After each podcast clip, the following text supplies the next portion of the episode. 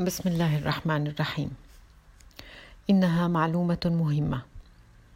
فإن كنت تختم القرآن الكريم وبتلاوتك للآيات والسور تصل إلى الجزء الخامس عشر الذي فيه سورة الكهف.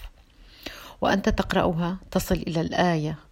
وكذلك بعثناهم ليتساءلوا بينهم. قال قائل منهم كم لبثتم؟ قالوا لبثنا يوما أو بعض يوم. قالوا ربكم أعلم بما لبثتم فابعثوا أحدكم بورقكم هذه إلى المدينة فلينظر أيها اسكى طعاما فليأتكم برزق منه وليتلطف ولا يشعرن بكم أحدا.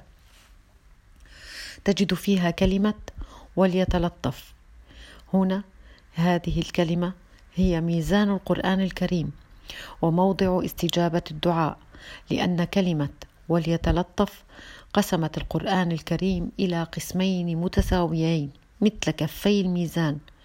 هنا توقف عن التلاوة والجأ إلى الله سبحانه الذي أنزل هذا القرآن واطلب منه ما تريده لآخرتك ودنياك.